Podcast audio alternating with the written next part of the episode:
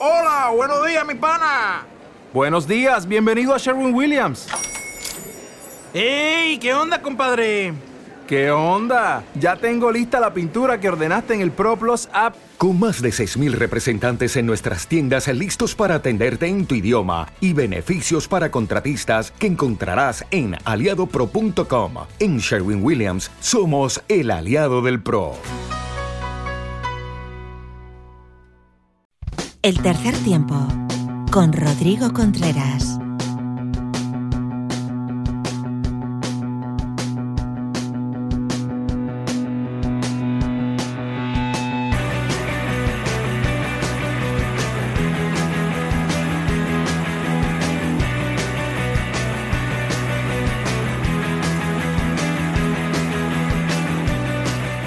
Bueno, pues llega nuestro espacio dedicado a las selecciones mundialistas. Nuestra cuenta atrás para Francia 2023. Lulo Fuentes, ¿qué tal? Muy buenas. Pues muy bien, como siempre. ¿Qué tal tú? Muy bien. Además, hoy para hablar de una selección, de un equipo que hace poquito hemos tenido contacto, y vaya contacto con ellos, la selección tongana. Sí, con Tonga, que es otro de los clásicos de los mundiales. Y aquí insisto en una cosa que he comentado varias veces, ¿no? Pero con Tonga es especialmente relevante. Tonga son solamente 100,000 habitantes. Es una nación muy pequeñita, uh-huh. No especialmente desarrollada, no especialmente rica. Es independiente solamente desde 1970. No es el día de la independencia de Tonga, es el día de mi cumpleaños. Eso explica que yo toda mi vida haya tenido mucha querencia por Tonga. Y lo curioso es que de estos 100,000 tonganos que viven en Tonga, aproximadamente hay 7,000 jugadores de rugby federados, lo que te da. Y tú pones a hacer cuentas de la gente que está en edad de hacer deporte federado.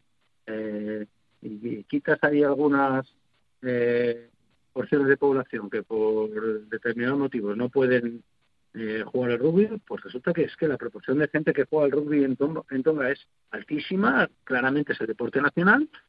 Y además se lo toman muy en serio, son como buen equipo polinesio, tienen su propia danza tribal para ver los partidos, alguna vez hemos visto todos, el Sipitau, tienen también su mote, como buen equipo de rugby, las Águilas Marinas, así que Tonga, un equipo a vigilar.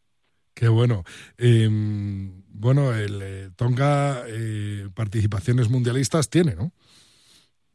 Tiene, es uno de los clásicos de los mundiales, gracias a ese rugby tan característico suyo de poderío físico, también bastante anárquicos cuando a lo que se refiere a la táctica, también a la disciplina, son un poco caóticos. Es verdad que el que haya visto a los tonganos de cerca le queda claro que están genéticamente pensados para jugar al rugby, pues es que te mueven muchos kilos con muchísima rapidez, además no tienen miedo al contacto físico. Hay quien dice que disfrutan con los golpes y los que han jugado con los tonganos lo confirman. Han tenido batallas más que sonoras contra equipos del Tier 1, equipos en teoría mucho más potentes que ellos, pero incapaces de hacerse valer por el físico de los tonganos. Y como dices, pues aunque no es una superpotencia del rugby, sí que es un clásico de los mundiales, porque además si uno mira muchos de los jugadores o algunos de los jugadores de equipos de primer nivel como los All Blacks o los Wallabies o Inglaterra o Gales son de origen tongano. Jonalomu tenía sangre tongana. ¿Te está gustando este episodio? Hazte fan desde el botón apoyar del podcast de Nivos. Elige tu aportación y podrás escuchar este y el resto de sus episodios extra. Además, ayudarás a su productor a seguir creando contenido con la misma pasión y dedicación.